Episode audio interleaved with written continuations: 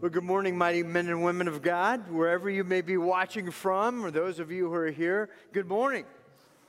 Oh, it's great to have you. It's great to celebrate these new lives. In fact, first service we had three baptisms, and again, just a, a powerful time where, where as uh, Pastor Kenneth explained, the, the symbolism there of identifying with Christ in his death. You know, I, I know at times uh, some of you wish you were baptizing your kids and could hold them under and wash all that sin away. Um, but you know, it's, it's that identification of no longer does sin have to be your master. And that you come up out of those, uh, those baptismal waters and just say, This is new life in Christ. And, and when you do that, you don't only find life in Christ, that's where we find our life, but Christ has a bride and do you know who that bride is? It is the church of Jesus Christ. So when you've been baptized into Christ, you are also baptized into a family of faith called the church. And the church is made up of people. And I know so many times we think of church more as an institution, but I want you to think about it more as a, a body of people. And what can you tell me about people? People are messy. People are messy. In fact, how many times have you heard this? You know, I love Jesus, I just don't like the church. I don't like the church because I don't like Christians. Because the Christians I know who go to church fall into one or a number of these categories. They are lying, cheating, selfish, greedy, racist, lustful, chemically dependent, judgmental, angry, greedy. You said you look shocked. Like, did he say that? Yeah, I said that. Because how many of us can struggle, even though we say we are Christ followers, how many of us can say, man, at times I find myself um, kind of going around the rules a little bit, or I find myself compromising on the truth that I know to be true? I think we can all find ourselves in that. And especially in times like these in which we live. Because when you get people together, you have people together from different backgrounds. And because we have people from different backgrounds, we have people with different opinions. Can you believe that? And for some reason, in the last year and a half, there are a lot of opinions. And why people like to stay away from church is because people share their opinions, but they can share their opinions in ways that it's almost like if you don't agree with me, then you become my enemy, right? And this is what has been breaking my heart as a pastor in the Church of Jesus Christ. I, I, I tell you, I'm, I'm, a pastor here of Grace Spring Bible Church, and I love that I'm a pastor here at Grace Spring Bible Church. But as I meet with pastors, we're all seeing the very same thing, and that is the enemy of God is getting incredible victory in times like this because the enemy will always do divide and conquer. If he could get in the middle of the family of faith and he could divide, and he could get this camp over here and say, We know that our outlook on life is the right way. Theologically, we are sound. We could go up to anybody. And, and, and then, with because I'm a theologian, now I consider myself a researcher, and so now I'll research and I will come and, and land on a position. And when I land on that position, here's what I do I then look at those people over here and say, you know what? I can't believe how ill informed they are. And then all of a sudden, and I've addressed this before, but I tell you, we live in a day and age where this subject matter continually needs to be addressed because they over there look at we over here and they look down on us and they articulate looking down on us by the Facebook posts that they post, the messages that they share. I can tell you, as a pastor, I've never had so many sermons that are sent to me going, hey, you know what? That pastor had courage. And all of a sudden, it's some big political sermon where if anyone who did not hold that political persuasion uh, was in that church, they would feel horrible. Okay? And then some have shared and said, hey, well, here's the research I've done from this doctor from such and such who believes this. Hey, let me tell you, trust me, trust me on this. This will save you from sending me stuff, all right? trust me on this. Whatever you send me, I can find a professional with even a little bit more degrees after their name who will say the other thing. I'm just saying, that is the world we live in in counseling world, you will always, if you look hard enough, you will always find somebody who will say to you exactly what you want to hear. You just got to look, you got to Google enough. They're out there. They will agree with you. And we live in this time where people become so passionately convinced at the rightness of where they have landed that this side looks down on this side, and this side also can look down on that side. And we got this incredible division going on.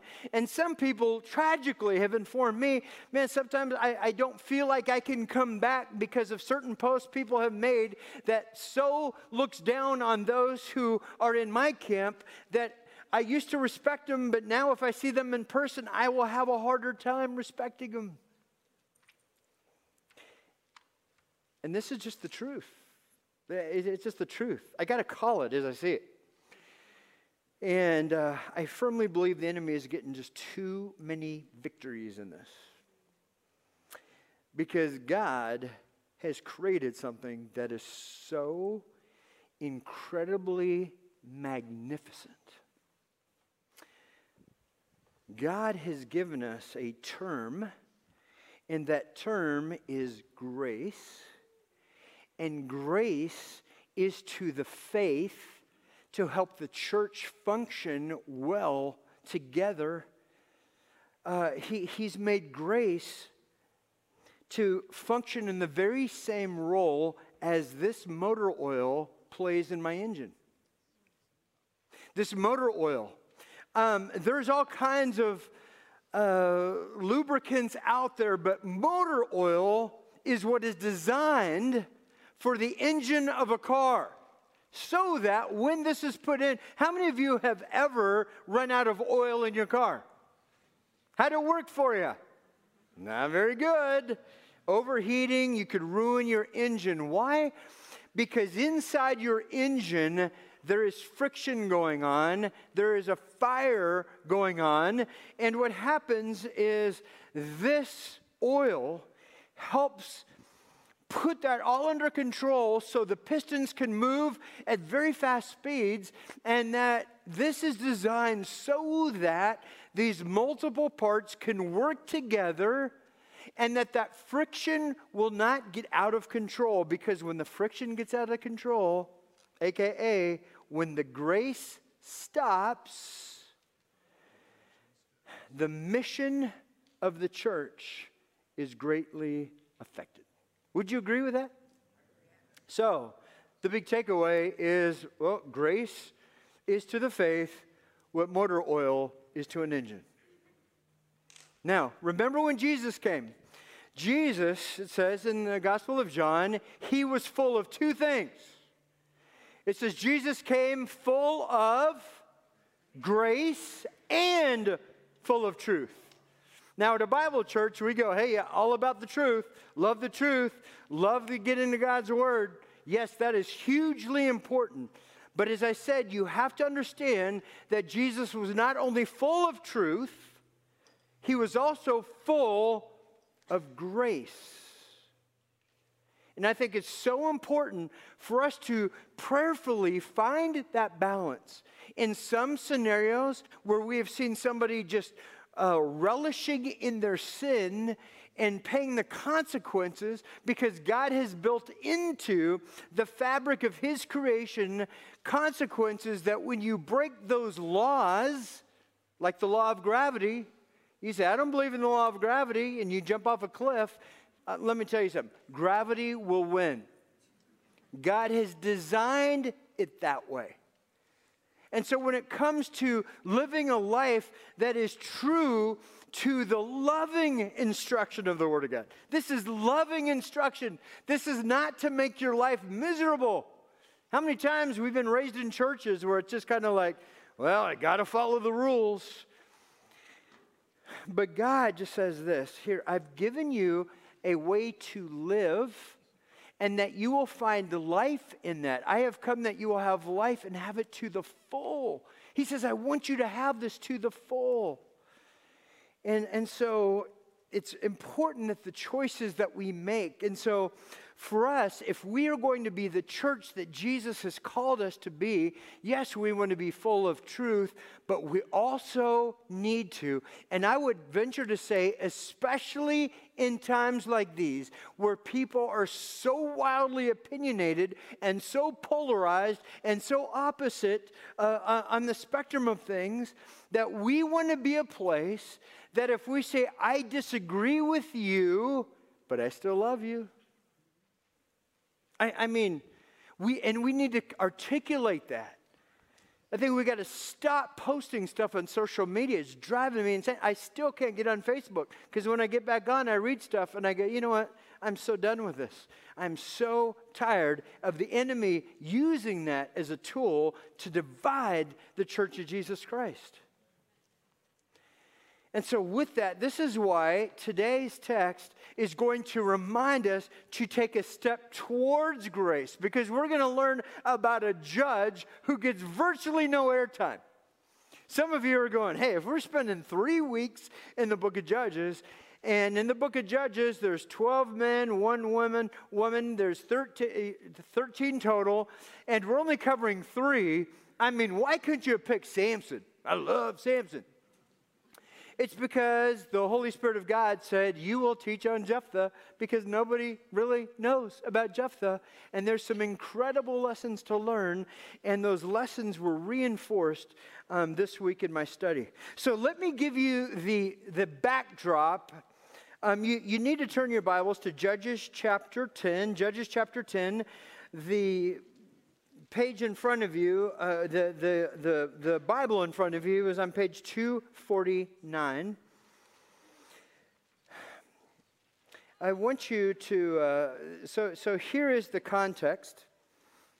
The context is, again, the nation of Israel turn their back on God. So I want you to look at Judges 10, verse 10. And here we see that repetitive cycle again. So the nation is distressed. In verse 10, it says, And the people of Israel cried out to the Lord, saying, We have sinned against you because we have forsaken our God and have served the Baals, the, the, the pagan gods.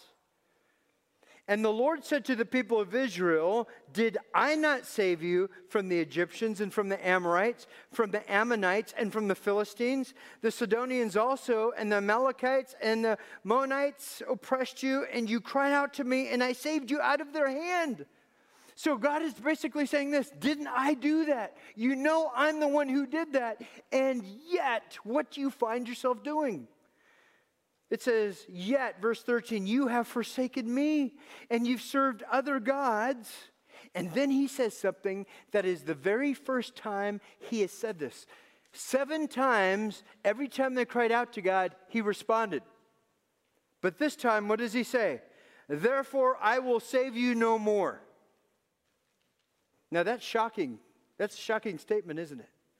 Why would God, when his people are crying out to him, why would God say, I am not going to respond? Why would he say that? Have you ever had kids? they start bargaining with you. Okay, if you do this, then I will. And if then, if then, if then, and we negotiate. We negotiate with our parents like we try to negotiate with God. Okay, when you do this, God, for me, then I'm going to do this for you.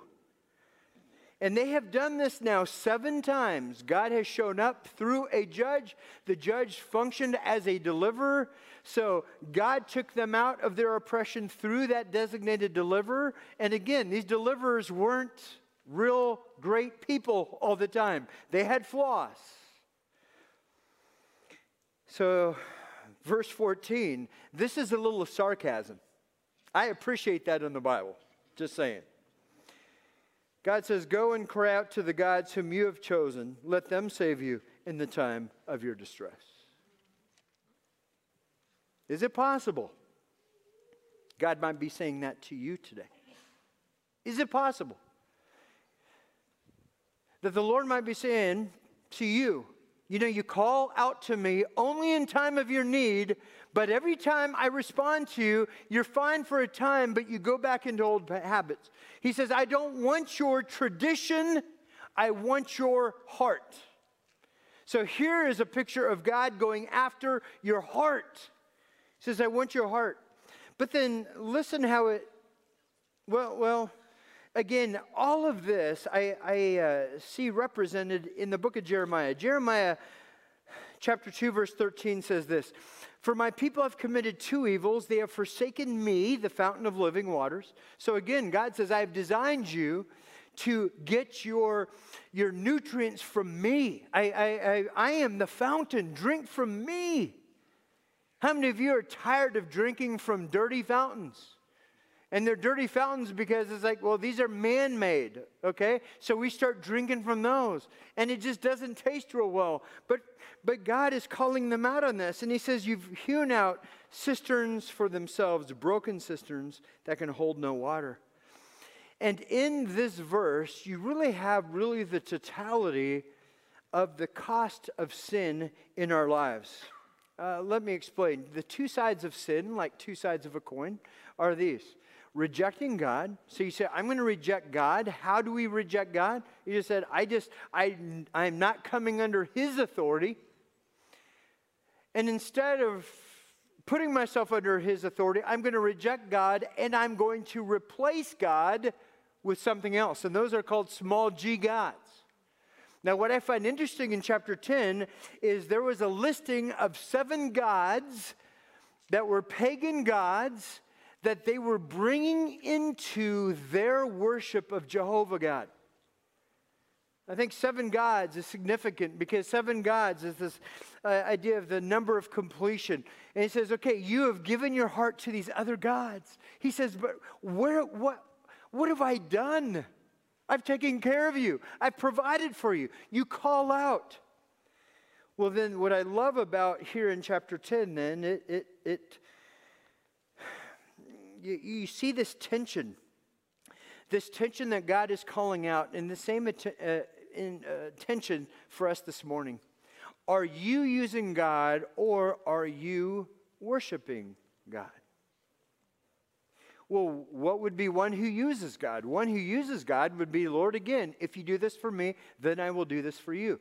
You are using God to accomplish your will and your purpose and said, Lord, I can care less about your will. Here's how I want you to address my will.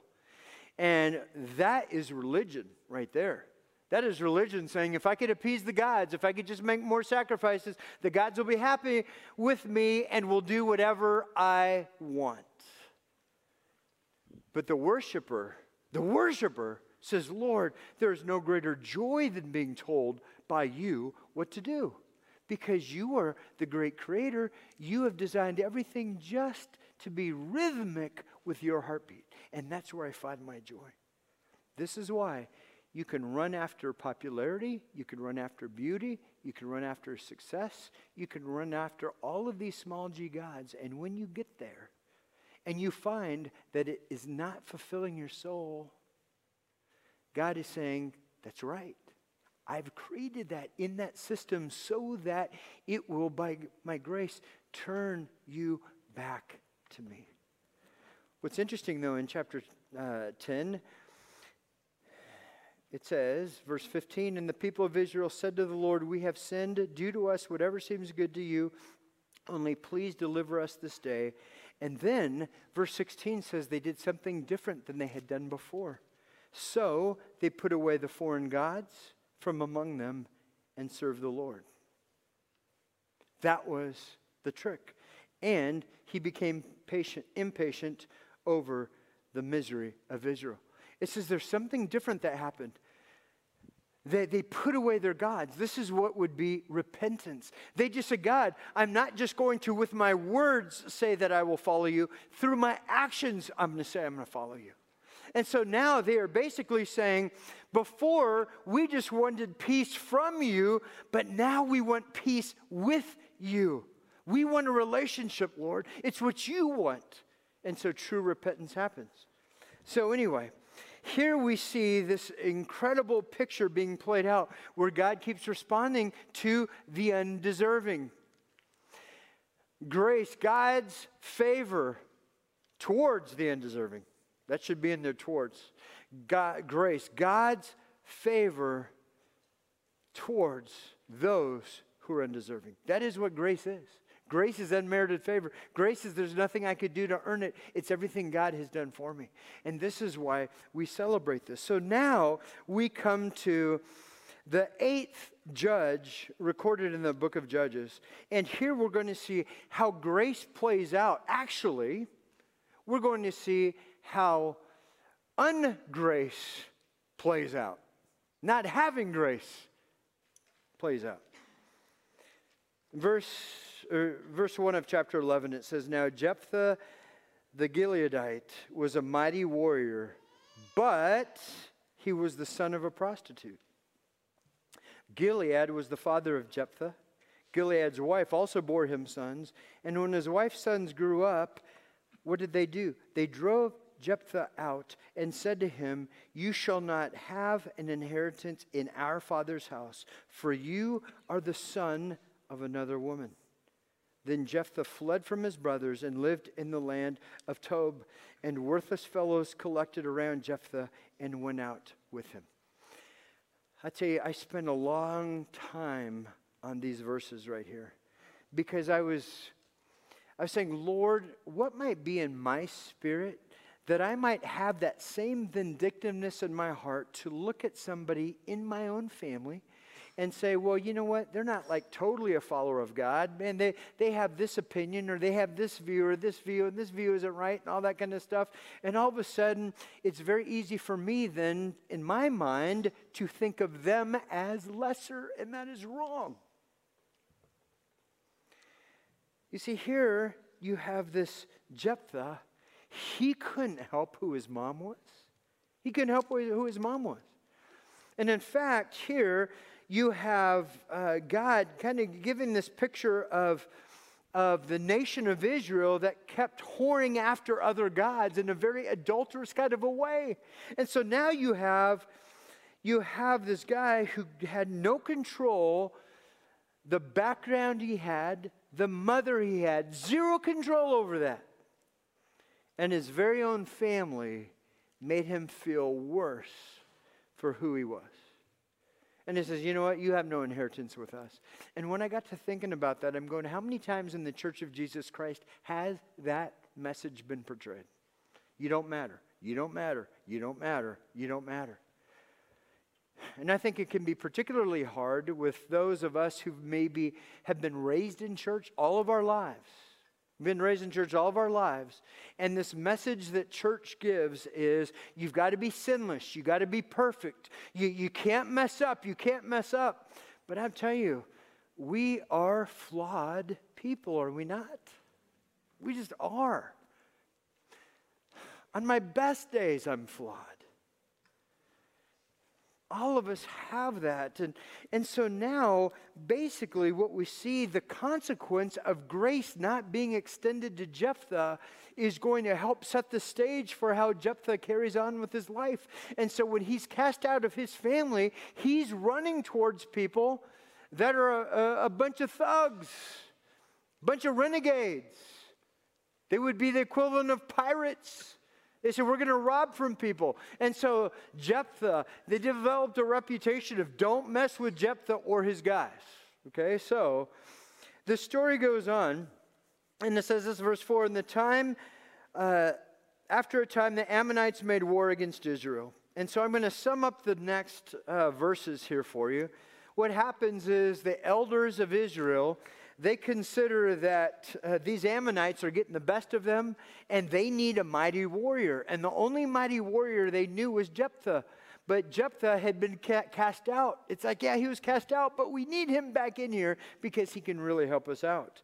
And really, this whole idea is almost God is giving them a picture through Jephthah's response in the very way uh, God is responding to his nation, saying, if you, you read the text, it says in verse 7 when they asked Jephthah to lead them in battle, he said, Do you not hate me and, and drive me out of my father's house? I mean, you guys did this to me. Now you're asking for my help? Why have you come to me now when you are in distress? Ultimately, what he learned out there in the wilderness of Tob, what he learned out there, he then starts applying. Okay, if you then do this for me, if you make me your judge, then I will lead you into battle. And so they do that. Jephthah ends up through diplomacy in verses 12 on. He, he, he, he goes up against the Ammonites and he gets very historical with them. And he just says, okay, you say that we stole your land, but no, we legitimately took your land way back in the day. The Lord gave it to us. And so he gets historical. But when you go to verse 28 of chapter 11, it says, But the king of the Ammonites did not listen to the words of Jephthah that he sent to him. And I get to thinking, why would this enemy of God not at all be concerned as to defying the God of Israel. It's because the people in the land of Israel had nothing for the king of Ammon to be concerned about. It's just like, hey, you're treating your God just like we treat our gods. There's nothing special about your God. And so he goes to war.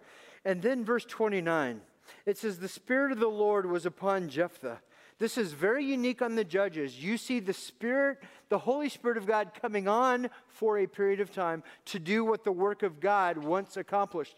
And so in this case, it was deliverance. It says, Then the Spirit of the Lord was upon Jephthah, and he passed through Gilead. And then he, uh, on his way into battle, verse 30 says this hugely important, and this is why this doesn't get preached very often. It says, And Jephthah made a vow to the Lord and said, If you will give the Ammonites into my hand. Then whatever comes out from the doors of my house to meet me when I return in peace from the Ammonites shall be the Lord's, and I will offer it up for a burnt offering. What is Jephthah doing there? Jephthah is doing what was very customary amongst commanders with pagan gods. They would say, okay, gods, if you do this for me, then I will do this for you. And what was very common, the bigger the battle, the greater the sacrifice. And so they would say this. What Jephthah was saying is, Lord, if you deliver them into my hands, which, by the way, you already said you were going to do, he says, then I will sacrifice whatever comes out of my door. So at the end of verse 33, it says, So the Ammonites were subdued before the people of Israel. So it's very, very there's one verse on he struck them down in one. Okay? Not a whole lot of detail to that.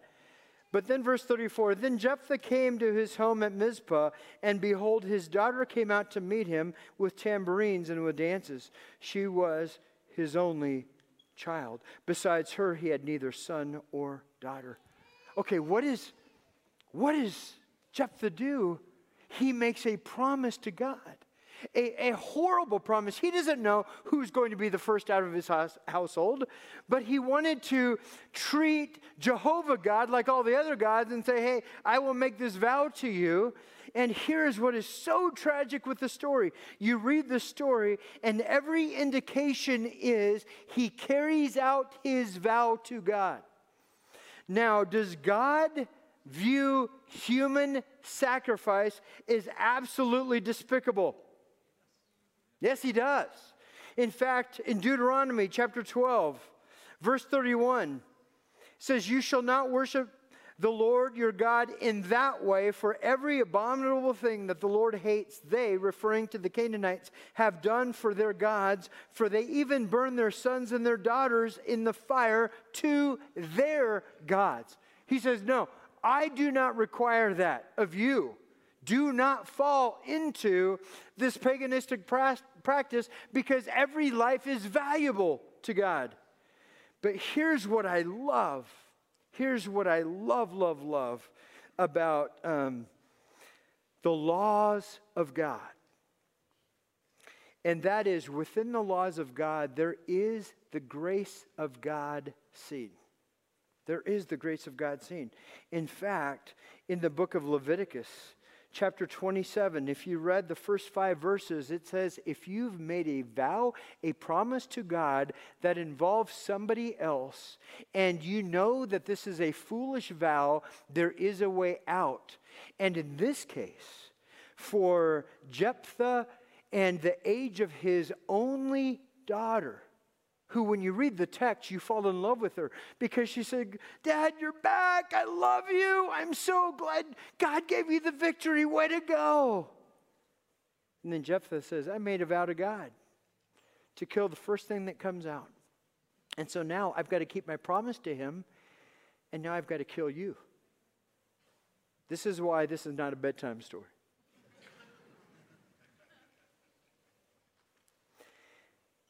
But see, this is a great warning for we in the Church of Jesus Christ. We can know all the stories, we can get very historical, we can be able to quote facts and trivia and all of those things. We can do that. But when we don't truly know the Word of God, we do not see how much the grace of God is in the Word of God. And He never had to carry out that foolish vow, never had to do it. But I think because grace wasn't extended to him, he would never even thought of a God being a God of grace. And so he wouldn't think that God would have an out with something like that. And here you have Jephthah carrying out this foolish plan, and his lack of grace extended to him would manifest itself even out in the very next chapter. In chapter 12, you see that he attacks his own countryman, countrymen, kills 42,000 of his own countrymen. See, and, and that is the ultimate, what I would call friendly fire. You are now killing the people of God. You are not extending grace. What is going on with you? And so, from this story, if I could quickly walk through these four grace realities that we learn in Jephthah's story, the first one is this God's grace came not to make bad people good, but bring dead people back to life. Who is a dead person? A dead person is anyone who does not walk in relationship with the living God, with the Creator who designed you, with that place in your heart that only He can fill. When you don't have that filled with your Creator in the form of Jesus Christ and the person of Jesus and the person of the Holy Spirit of God, uh, you are a, a dead man walking. But God says, Here, I have, I, I have now provided a way for you to have life in me. But here's the second truth that we see that there is no depth too deep, nor wall too high where God's grace cannot reach. When I look at Jephthah, yes, he was abandoned by his own family, and that took him to very dark places, very dark places. But God still redeems him in that situation and said, Okay, I am still choosing to use you. This is a demonstration of God's grace. Jephthah does that. When I read through that, Jephthah does that. And thirdly, God's grace is wo- woven throughout the law. I have capital L for law there because it's the law of Moses. But when you consider the laws of God in totality, small l, laws of God, when Jesus was asked, What is the greatest commandment? How did he respond? Love the Lord your God with all your heart, soul, strength, and mind, and love your neighbor as yourself. He says all the law can be summarized in that. It's how you are receiving the grace of God so that you can extend the grace of God to others. It breaks down those walls of us them. It breaks those totally down. Leading to the fourth truth today God's grace is ultimately received in Jesus and extended with the help of Jesus. Okay, I'm going to go to a New Testament text to, to wrap all of this up because this is so powerful. I would encourage you this week, read through Ephesians particularly chapter 2, because in chapter 2, there are some verses that we love to memorize, like Ephesians 2 8 9 says, For, gra- for by grace we've been saved through faith. It is not of yourselves, it's the gift of God, so that we can't boast about it. But we are his workmanship, created in Christ Jesus to do good works, which he prepared beforehand for you to accomplish. And we stop there. And it's tragic for us to stop there because when you continue reading, I just want you to sit back and I want you to listen to these words. But now in Christ Jesus, you who were once far off, have been brought near by the blood of Christ, for he himself is our peace, who has made us both one and has broken down in his flesh the dividing wall of hostility by abolishing the law of the commandments expressed in ordinances, that he might create in himself one new man in place of the two, so making peace, and might reconcile us both to God in one body through the cross, thereby killing the hostility. And he came and preached peace to you who were far off, and peace to those who were near. Jesus Christ, through what he did for us on the cross, it says the dividing walls that used to divide Jews used to call them Gentiles. Well, we're the Jews. We're the favorite of God. We are God's chosen people. Oh, but them Gentiles over there. And they used to lift themselves up self righteously. And who was always in the crosshairs of Jesus' correction in the Gospels Matthew, Mark, Luke, and John? It was always those self righteous people. It's always those people who knew all the traditions, did all the right things, they just did not have God's heart. He's saying, hey, there's a way you get God's heart. It is following so close that the dust of the rabbi gets all over you. And as you are following Jesus, your heart is being transformed. And we have to be a place, Grace Spring, where people can have a variety of different opinions, understanding that people have a variety of backgrounds. And in that variety, it brings a beautiful tapestry and it enables us the opportunity within the family of faith to have conversations so that we will listen. And in our listening, that we will truly learn and hear even another perspective. And it doesn't mean that all of us are going to agree on everything. But it is to say that we have zero right to be able to look down on others who are part of the family of faith and say, Well, I feel so convicted this way. And it's like, Hey, great, we might disagree, but here's one thing we agree on there is a mission of God, and you and I are on the same team. We need to hear that. We need to be encouraged by that church. And so enable uh, your ears to hear from the messenger who is trying to share what God's truth is from the Word of God so that the Holy Spirit can, can change you to become someone that you might not even be now. In fact, Craig Darling, a Fellowship of Christian Athletes who works with the Western Michigan athletes, uh, he baptized one of our, the, uh, the I, I, believe she was a point guard for the Western Michigan women's basketball team uh, during the first service. And he said, Hey, I'm just here to tell you, you are not the same girl now that you were at the beginning of the school year. And it's because, hey, I follow Jesus. And in my following, he changes me.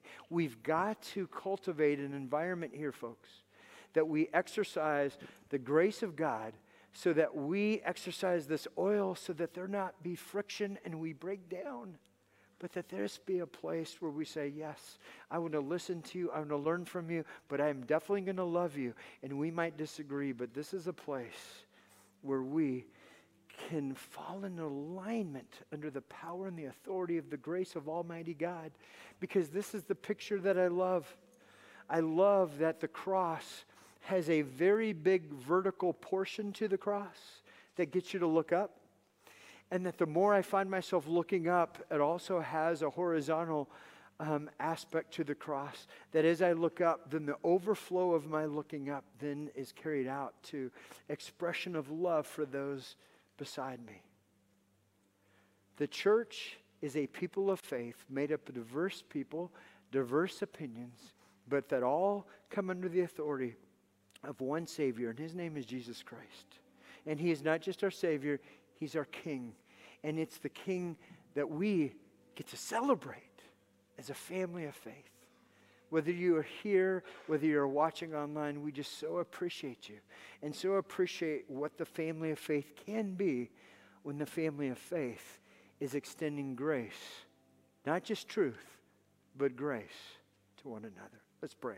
Lord God, thank you so much for your word. And now, as we respond in song, Lord, we acknowledge that you truly are our King.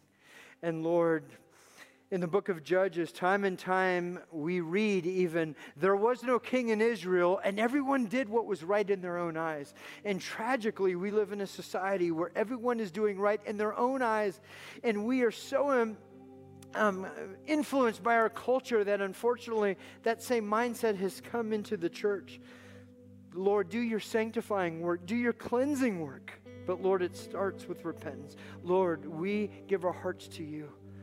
Lord, may this be a place that takes steps forward into your promise by taking steps towards grace. Because a place where people feel loved, there is no substitute for that in your economy. So, Lord, give us your power to love in the radical grace that you loved, we pray. In your holy and precious name, amen.